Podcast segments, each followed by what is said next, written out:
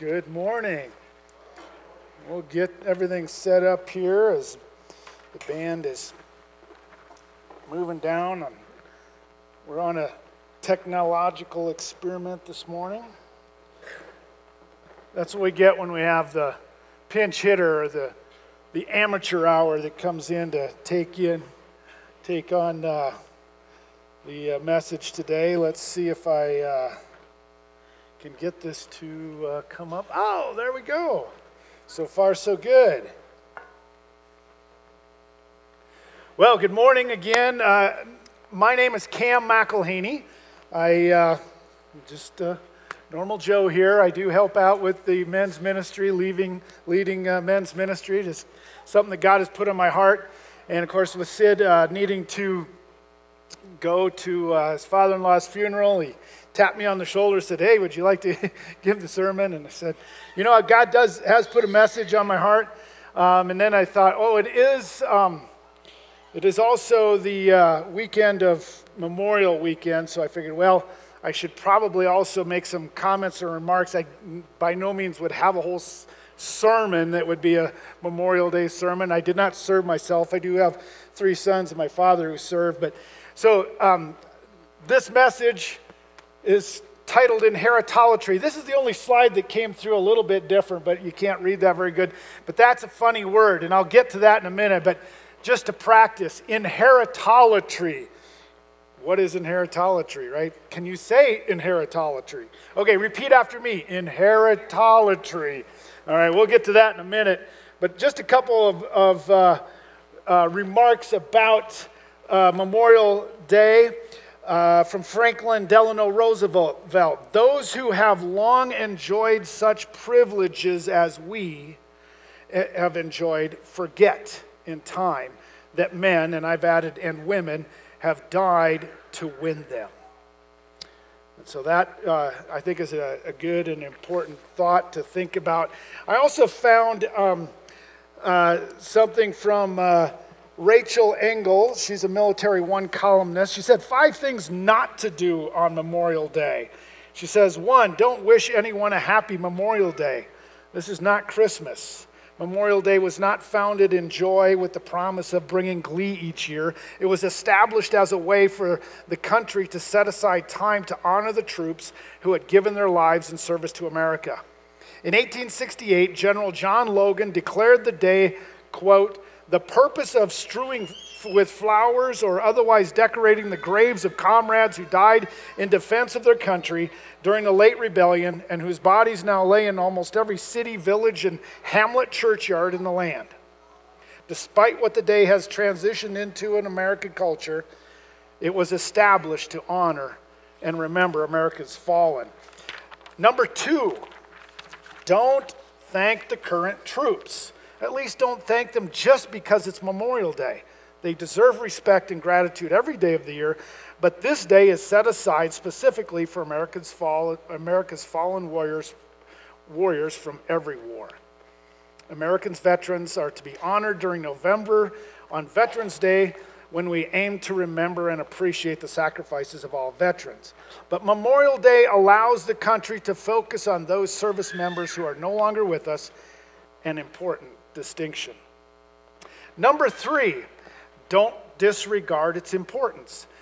Though discounts abound for nearly everything from cars to furniture to pool supplies, that's not what the holiday is about. When we focus on the backyard barbecues or the discounts on refrigerators, we allow the true meaning to become lost, particularly when the country has perpetually been at war for the last 16 years. This isn't something that we can allow to happen. Grill some steaks, find the perfect mattress on sale. Just don't forget to raise a glass in honor of those servicemen and women who have gave the ultimate sacrifice. Number four, don't forget that it exists. Even worse than allowing the day to become synonymous with deep discounts and potato salad, it's letting it slip from the public's mind completely when it becomes simply a highly anticipated extra morning of sleeping in instead of the day of reflection and appreciation it was meant to be, we disregard or disrespect our fallen troops. And finally, fifth, don't let politics keep you from rendering respect. Even if you don't agree with the idea of war, or the reasons that America goes to war, or the policies of a particular president who was commander in chief during a specific war, it doesn't matter. People have defended the, the people and interests of America for over 200 years. And your right to disagree with the reasons for war should be separate from your opinion of the troops themselves. So that's, um, that was my little bit of remarks. I know that it's important to me, it's important to all of you, uh, Memorial Weekend. Before we get into the message entitled Inheritolatry, I do want to have a, just a, a quick uh, little story that'll be light and uh, something funny. So, a couple weeks ago, I'm watching Nettie. She, she gets in front of the mirror and she usually, you know, daily routine, it changes outfits three or four times. And she's, you know, I get to be, you know, the, the, the, the, the uh, the, the fashion show judge oftentimes, and I've learned pretty good how to, you know, how to navigate that. But I got to thinking, I'm thinking, oh, her birthday is coming up in a couple of weeks. So I thought, I'm going to let her know that I'm thinking about this. You know, I'm trying to be wise. And I said, so honey, what would you, what would you like for your birthday? And she says, well, I'd like to be eight again. And I thought, oh, okay. So, yesterday was her birthday. And I planned this great day. And it started off with I made her a big bowl of Froot Loops. And I said, okay, honey, after breakfast, we're going to Elitch's, to the theme park. And oh, what a day. We did the half pipe, we did Mr. Twister, we did the blazing uh, Buckaroo, we did the Tower of Doom, and then we did the Brain Drain. We did everything in the park. And after five hours later, we leave, and she's kind of woozy. And what do I do? I, the next step, the next plan was take her to McDonald's. I got her a Happy Meal with extra fries and a, and a strawberry shake. And then after that, we went to the movie. We went to see Top Gun, and we had popcorn and soda pop, and her favorite candy is cinnamon gummy bears. And so, what a day. We get home, we're exhausted, we lay down on the bed and close our eyes. And I said, So, honey, how does it feel to be eight again? And her eyes opened up, and the expression on her face changed. She says, I meant dress size. Size eight, you idiot. So, even when uh, a man is uh, listening, he's often going to get it wrong. So, let me, let me pray uh, for this message. Um, Father in heaven, we thank you for this day. We thank you for uh, just uh, the opportunity to gather as your family, to worship you, to be in fellowship, and to also hear and uh, uh, teach and, and listen to and see, look at your word. Lord, you've given me this message, and, and I want it to be all for your glory. Lord, please, uh, this message, uh, let it be that, that uh, you speak through me and that it be a, a, message for such a time as this for our day. And I pray uh, this in your name, Jesus. Amen. Okay, inheritology. What kind of word is this? Well, it is a made up word. It is two words put together it's inheritance and idolatry. Ooh, that sounds kind of scary, doesn't it? All right, well, it actually is also the title of a book that I have recently read by a friend named James D. Wise. A friend, I have met him. Uh, he, uh, he's a, financial advisor with Ron Blue and Company, teaches uh, in the, the Kingdom Advisors realm, which is a ministry that I'm involved with. Um, but this is what he starts out with uh, in the uh, introduction. The, the, the subtitle is for inheritology is the final obstacle to completing the Great Commission. And his introduction is titled Finishing the Work. $5 trillion, not just any $5 trillion, but $5 trillion of God's money that has been entrusted to this generation of Christians is presumably for a specific purpose. $5 trillion that is currently in the hands of God's people is well in excess of the amount needed to complete the work of the Great Commission. And the only thing standing between God's money and the completion of God's work is us. So that's the premise. You get the premise of his book is here's the idea. God has given us the great commission to go into all the world and preach the gospel of all to all nations. We're going to take a look at that in a little bit more here, but but we're also that means that someday this is going to be completed. And I'm, I'm, I'm one of these, you know, I grew up in my spiritual life in Campus Crusade for Christ uh, when I was in college, and, and, and I heard it all the time. I heard it from Bill Bright himself, you know, but the, the message was that gripped my heart was that we are for the, the fulfillment of the Great Commission in our generation. Some generation is going to be the generation that is alive on the planet that is when God decides to fulfill the Great Commission. that somebody's going to be part of it. Why not us? And, and Jim Wise has done this research where, as he talks about this $5 trillion, actually what's going on in our culture is there's $72 trillion that's changing hands right now from one generation to the next. That's the largest transfer of wealth or transfer of stewardship when we think of it in a Christian perspective. $5 trillion is what's in the hand of hands of American evangelicals. And that's what he's, he's, he's presuming here that we have the resources to fulfill the Great Commission. But what in the world are we doing with God's money? So, as he looks at inheritance, there's a perspective. Do we have a biblical perspective on inheritance? And then also idolatry.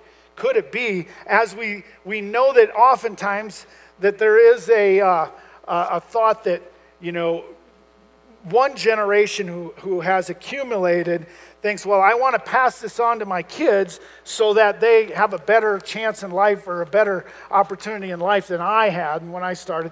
And then there's oftentimes also a wrong perspective on those that look to inherit some, some wealth. They look at it as, I'm entitled to that, that's mine. And so we have that type of perspective. Now, I'm not specifically calling out this church as an indictment with an ulterior motive. No, my purpose in starting this message with this introduction is that I want to help teach biblical generosity and stewardship and help align you to a better biblical perspective of what I see as a better p- biblical perspective than what the church has typically had. I'm able to also get up and, and, and teach something that typically pastors are not allowed or not able to, to get up and teach. But it hasn't been taught well, in my opinion, in the church um, over, over time. So, this is my ministry, and it's my calling to help uh, for such a time as this, I believe. I also have another little disclaimer or caveat to say, you know what? I, I'm just, I'm a man on a journey myself. I call it the journey of generosity. I'm learning and growing and walking in this, and this is not something that I have have figured it all out. I'm, I'm a fellow struggler. I'm, I'm a pilgrim in the progress, you might say, uh, like yourself. And, and I'm, I'm growing and, and wanting to be an encouragement as we're in this journey. Sometimes when you're in leadership, really, the, the reality is you're only a half a step ahead of those that you're trying to point in a certain direction anyway. So that's my, what I have to think of there. Um, I want us to also think do we have a biblical or a worldly perspective? And here's the big idea the reality is that, that God has given us an inheritance, and it's not a bunch of material stuff, it's the kingdom. Okay. So, what we're going to do, take, first take a look at the Great Commission. Now, we, we know that Matthew 28 18 is, is kind of the most popular verse, but, but let's go back a little bit. In Matthew 24, we have Jesus on the way to the cross. And, and he, he has this teaching in Jerusalem, and he says, you know, he, he says that uh, um, this is the gospel of the kingdom. It will be preached in the whole world as a testimony to all nations, and then the end will come. Okay, and then after He's crucified and, and he gives the Great Commission in his resurrected state before he goes back to heaven. Matthew 28 18 through 20. Then Jesus came to them and he said, All authority in heaven and earth has been given to me. Therefore, Go and make disciples of all nations, baptizing them in the name of the Father and of the Son and the Holy Spirit, and teaching them to obey everything I've commanded. And surely I am with you always to the very end of the age. And then Luke's account, last week we had Sid's message on Acts 1 8. But you will receive power when the Holy Spirit comes upon you, and you will be my witnesses in Jerusalem and in Judea and Samaria, Samaria, and to the ends of the earth. So that's the Great Commission. And we don't know when the Lord will come back, but we do know that this will be fulfilled before he comes back. So that's a very powerful thing to think about. Some generation is going to be that generation. And if God has given us the resources, let's not squander them. And so, is there a connection between the resources God has blessed our generation with and fulfilling the Great Commission? Are we in inheritology? Well, let's take a look at inheritance in the Bible. First, we'll t- start out with the Old Testament.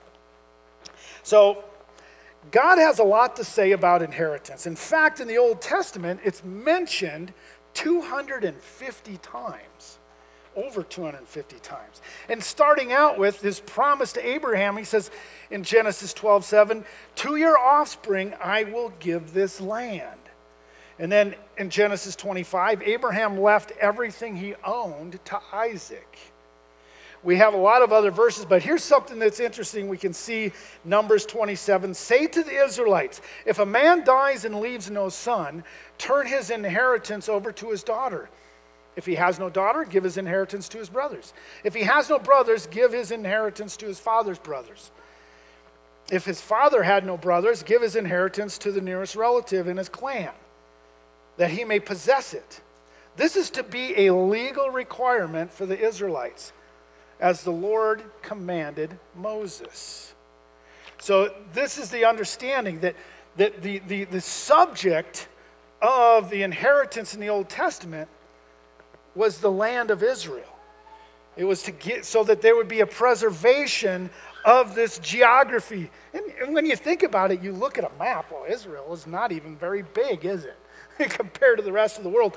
We know that God owns it all, and that's going to be a, a, verse that I'm going to look at here in a little bit. But this inheritance was about the land in the Old Testament and, and keeping it a, as, as, a, as a place that, think about it, the Messiah, the second person of the Trinity, was going to put on skin and step into time, and his foot was going to be somewhere in dirt.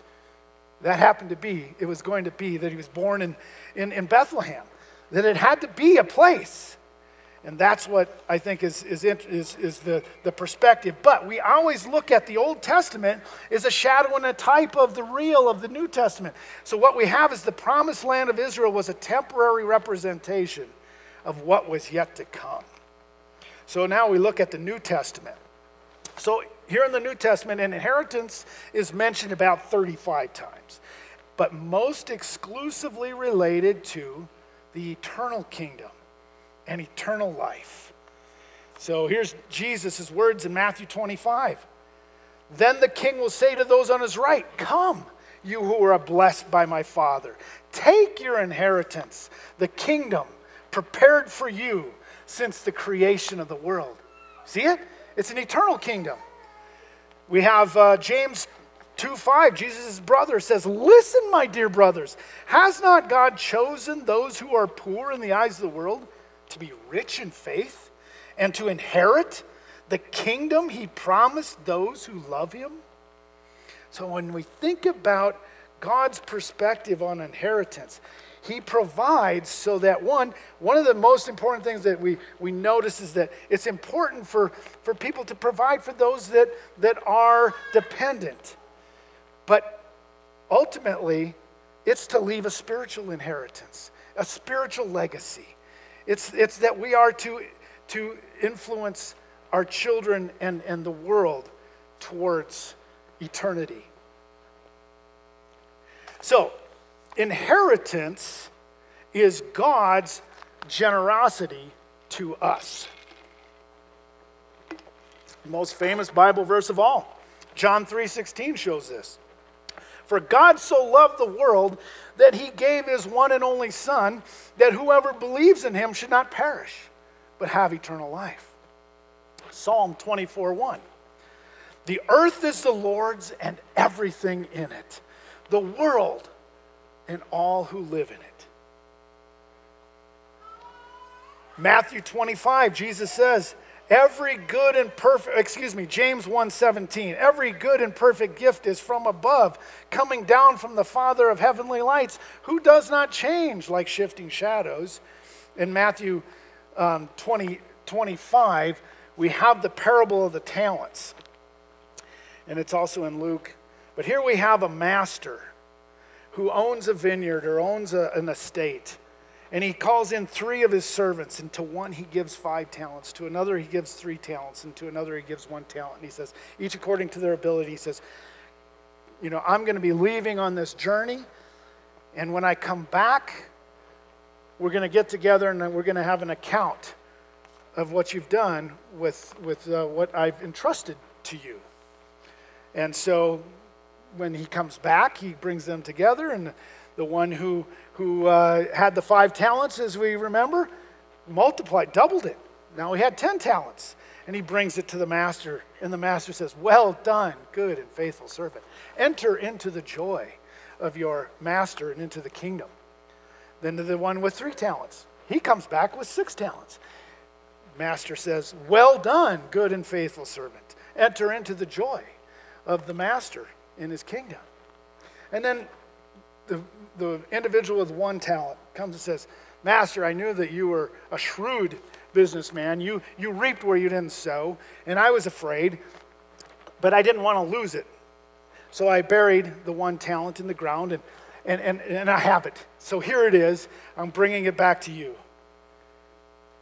And the warning was severe. You wicked, evil servant. You should have put it at least in the bank so I could have gotten some interest. And who told you that I was shrewd in this way? Away from me, you evildoer. And he was sent out into the darkness. And his talent, he says, give that talent to the one who has 10. We think, wow. Here's, the, here's my takeaway on that. This is our life. And we realize that when we play it safe, that's not what pleases God he had the wrong perspective of the master. That wasn't the true, accurate perspective, and the others had the right perspective, and they knew that this was for building God's kingdom, it wasn't for themselves. So, as we take a look at, we understand that our uh, that, that God is the owner of all, and we are owners of nothing. It's His kingdom. And that, so that means that we're stewards. We're not owners, we're stewards. In our estate plans, whether you have a will or a trust or that, that type, that's my world. I help people with that. Understand that our estate plan is a transfer of stewardship. And so we need to think about how are we doing as a steward? And if we're planning to transfer stewardship, is the next steward prepared. These are things to think about. Is the next steward a believer? So, this American idea of we leave everything equally to our children, that is not a biblical concept. There's a kingdom and there's a great commission to be fulfilled too. I'm not saying that everything has to go to that because it's important to leave those that are dependent with some resources it is important to think about church and ministry, though, also. So, remember, there's no scarcity with our God. That is actually an evil and sinful thought, that, that we have a scarcity mentality. Remember, our God is the owner of all. So, generosity, I want to say, is the seed of the gospel. In 2 Corinthians 9 7, Paul teaches this each of you should give what you've decided in your heart to give, not reluctantly or under compulsion, for God loves a cheerful giver. So, as I say that generosity is the seed of the gospel, understand that as Christians, we have Christ within, we have the Holy Spirit in us. Understand that we have the DNA of our Heavenly Father, who is a generous God. So, that generosity is should be inherent and is born in every Christian. Now, to different levels, and we're at different places in our journey and in our walk, in our growing and developing of our generosity. But generosity is the, the, the, the real mark of biblical giving. Old and New Testament together, it's about generous hearts. And that's what we want to have is a culture of generosity there's a lot in this that it, it is the seed of the gospel. It will, per, it will promote the gospel. Look at what Paul says in, in 2 Corinthians 8 1 through 7. And now, brothers and sisters, we want you to know about the grace that God has given the Macedonian churches. In the midst of a very severe trial, their overflowing joy and their ex, in their extreme poverty welled up in generosity. For I testify that they gave as much as they were able, and even beyond their ability, entirely on their own. They urgently pleaded with us. Listen to this. They urgently pleaded with us for the privilege of sharing in this service to the Lord's people and they exceeded our expectations. They gave themselves first of all to the Lord and then to the will of God also to us. So we urge Titus, just as he had earlier made a, a beginning, to bring also to completion. So they're actually bringing the, the, the proceeds or the, the gift of this act of grace on your part. So think about this. He's, he's referring to this generosity as grace unmerited favor. It is the gospel, it's good news. So we urge Titus, oh, but that you, you, since you excel in everything, in faith, in speech, in knowledge, in complete earnestness, and in the love that we have kindled in you, see to it, I've emphasized this with the bold and underlined, see to it that you also excel in this grace of giving. So this grace is something that is, is it comes out of them. It, was described as a great joy. And as we think about it, I'm going to jump on a soapbox a little bit here. You, you're going to learn about something about me that tithing is not biblical. It was for the Old Testament, it was for the people of Israel in the land. When you study tithing, you realize that this was all of the tribes except one had an inheritance in the land. It was a tax. It was for Israel in the land of Israel. It was for them to support the tabernacle and then the temple. And it was to come from the land. So the tithes were brought in because the Levites didn't have a portion of the land. That was what supported them. Guess what? Not everybody had the tithe. If you didn't have income from the land, carpenters didn't have the tithe. What? Jesus presumably didn't have to tithe. Whoa. Have you ever heard that before? Paul, unless he also owned land and got income from the land, he didn't have to tithe. He was a tent maker. Generosity. Generosity is giving. So you may use the word tithe. Maybe God has put it on your heart to say, yeah, I should give a percentage of my income. That's fine hopefully you'll think about using the different term, my generosity or my giving uh, to, the, to the Lord's work. So here's the fruit. If, if, the, if generosity is the seed of the gospel, when it produces fruit, this is what it looks like it's joy in the Lord. First Chronicles, this is Old Testament, 29 9. The people rejoiced, for they had given freely and wholeheartedly to the Lord. Increased intimacy with the Lord is also a good fruit. Where your treasure is, there your heart will be also. And, and then also in Acts, this is also a quote from Jesus it is more blessed to give than receive. Understand that it's like gravity, it's a physical law. But in the spiritual realm, it is better to give than to receive. When we start experiencing that, we start experiencing the good fruit of generosity, increased intimacy with the Lord. There's also an increase in heaven. Matthew 6 20, Jesus said, But store up for yourself treasure in heaven. What is that? A, storing up a treasure in heaven. It is blessed. It is uh, also, I'm looking for, this is something that Paul said in, in Philippians. He says, I'm looking forward to what may be credited to your account. Philippians uh, and also, he said, instruct the, he said to Timothy, I forgot to put the reference, instruct the, the rich to be generous and willing to share. In this way, they will lay up treasure. Well, what, what would the treasures be?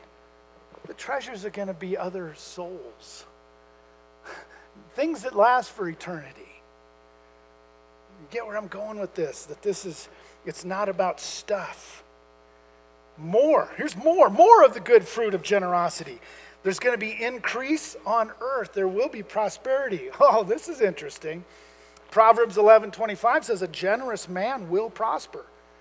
Proverbs 3 9 and 10 honor the Lord with your wealth.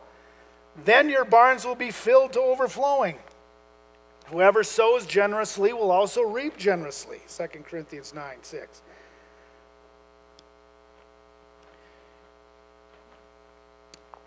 You will be made rich in every way so that you can be generous, Paul teaches in 2 Corinthians 9 11. So that you can be generous. Philippians 4 You sent me aid, God will meet all your needs. What is the difference then between that heretical prosperity gospel and biblical generosity? Well, here's three little tests that, will, that I think are, are things that are good indicators. In the prosperity gospel, it's about I give or I tithe so that I can get and have luxury. That's one test, one little light that would go off. A second is in, in uh, the prosperity gospel, the increases for self versus in biblical generosity, increases to help others. And back to the third thing use the parable of the talents and their perspective on the master. How do they look at, at God? What's their perspective of the master? I think that's another uh, indicator, something you can use as a test. So, uh, there's also um, favor of others and growth of the church. When you look at the snapshot in the book of Acts, especially in chapter 4, you see these people that are very generous. They're, they're, they're selling land and bringing the proceeds, they're sharing everything with everyone else, and there's great joy in the community. And not only that, God was adding to their numbers daily those who were being saved. And not only that, but there was favor from everyone. That's not just from those that are in that growing community of believers. Those that were outside were looking at it going, wow, this is very interesting. This is very good. And that was the blessing that God had put on that favor of others and the growth of the church. So, doing good works and doing it with joy and delight is something that will add to our numbers, and also others in the community can look at it and, and see it as good. Okay, and there's even more of the good fruit of generosity. We can get the, have the praise of the Lord. Well done, good and faithful servant. Enter into the joy of your master. Are those not the words that we all want to hear when we see our Savior face to face? Well done, good and faithful servant. It's also being part of the fulfillment of the Great Commission. Wouldn't that be something to be part of? The, God's fulfilling of the Great Commission. So, how many or who do we want to take to heaven with us? That should be a thought on our mind. Who do we take to heaven with us?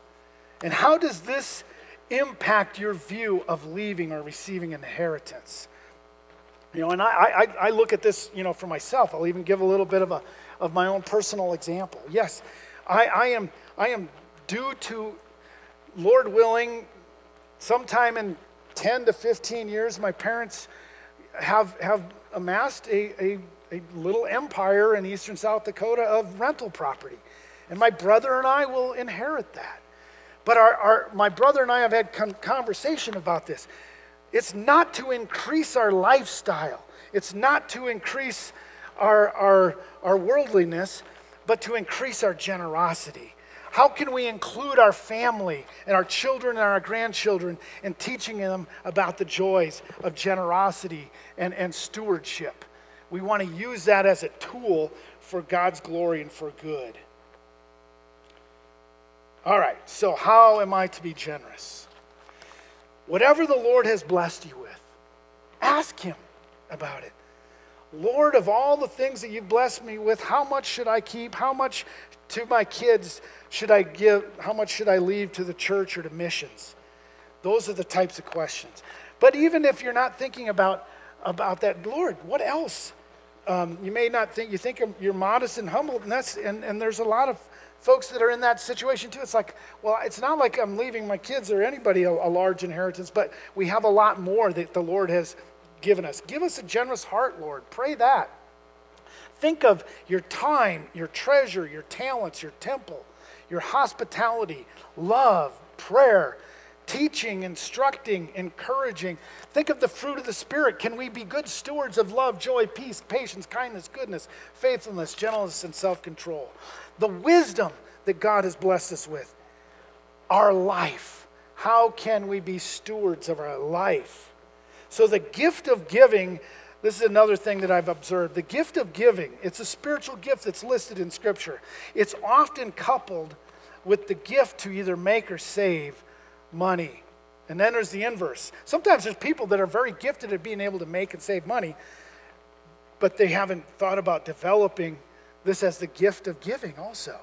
So those are things that we think about. We're all to be called to be givers and to be generous and have generosity because it comes from our Heavenly Father. But it's also, there are some who are also blessed with a gift of giving. I, I uh, was mentored by a gentleman who, he and his wife are now with the Lord. His name is Paul and Ruth Lindholm. They lived in northern Minnesota. He owned banks, several banks. And he says, But I grew up, my father modeled to me giving 50, 60, 70% of his income. and so that's what that was. And he was an amazing man. He was one of these guys that also had the gift of evangelism. And he would, he would be, he'd tell me stories about, yeah, I was sitting in my bank office the other day and this guy came rushing into my office. He says, Mr. Lindholm, I don't know why I'm here, but I'm supposed to ask you about Jesus. he was one of those kinds of, kinds of folks, you know, that, that wherever he went, there was people coming to the Lord. But he was also uh, blessed with the ability to make money and to give money. Uh, and so that was uh, someone that I've started on this journey of learning from to have that perspective. We can ask the Lord for it. So, as I finish in conclusion here, some of you might uh, be familiar with an old hymn. Uh, a lady named Frances Havergal uh, in 1874 wrote, Take my life and let it be consecrated, Lord, to thee. Chris Tomlin has recently redone this, also made it popular. Um, I didn't have time or foresight or thought to talk to the worship team to say, Can we sing this song? It will be what I'll use in our benediction.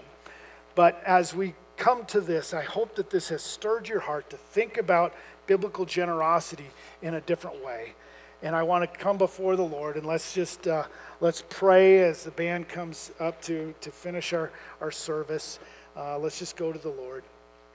Father, I thank you for this message. I thank you that for such a time as this, could it be? Are we this generation, Lord, that might be the ones that are here to release the resources to fulfill your great commission?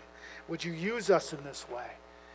And for such a time as this, Lord, how would you use Front Range Alliance Church? And uh, Lord, I just pray that this message will resonate and stir with us. And, and we will all uh, join in on this journey of generosity and to create a culture of generosity. We know that that's going to look different for everybody in different ways. But Lord, uh, we want to see you do things because we're full of joy and out of our circumstances we're able to to see you work and we want to join with you in what you're doing for your kingdom and for your glory. And we pray this in your name jesus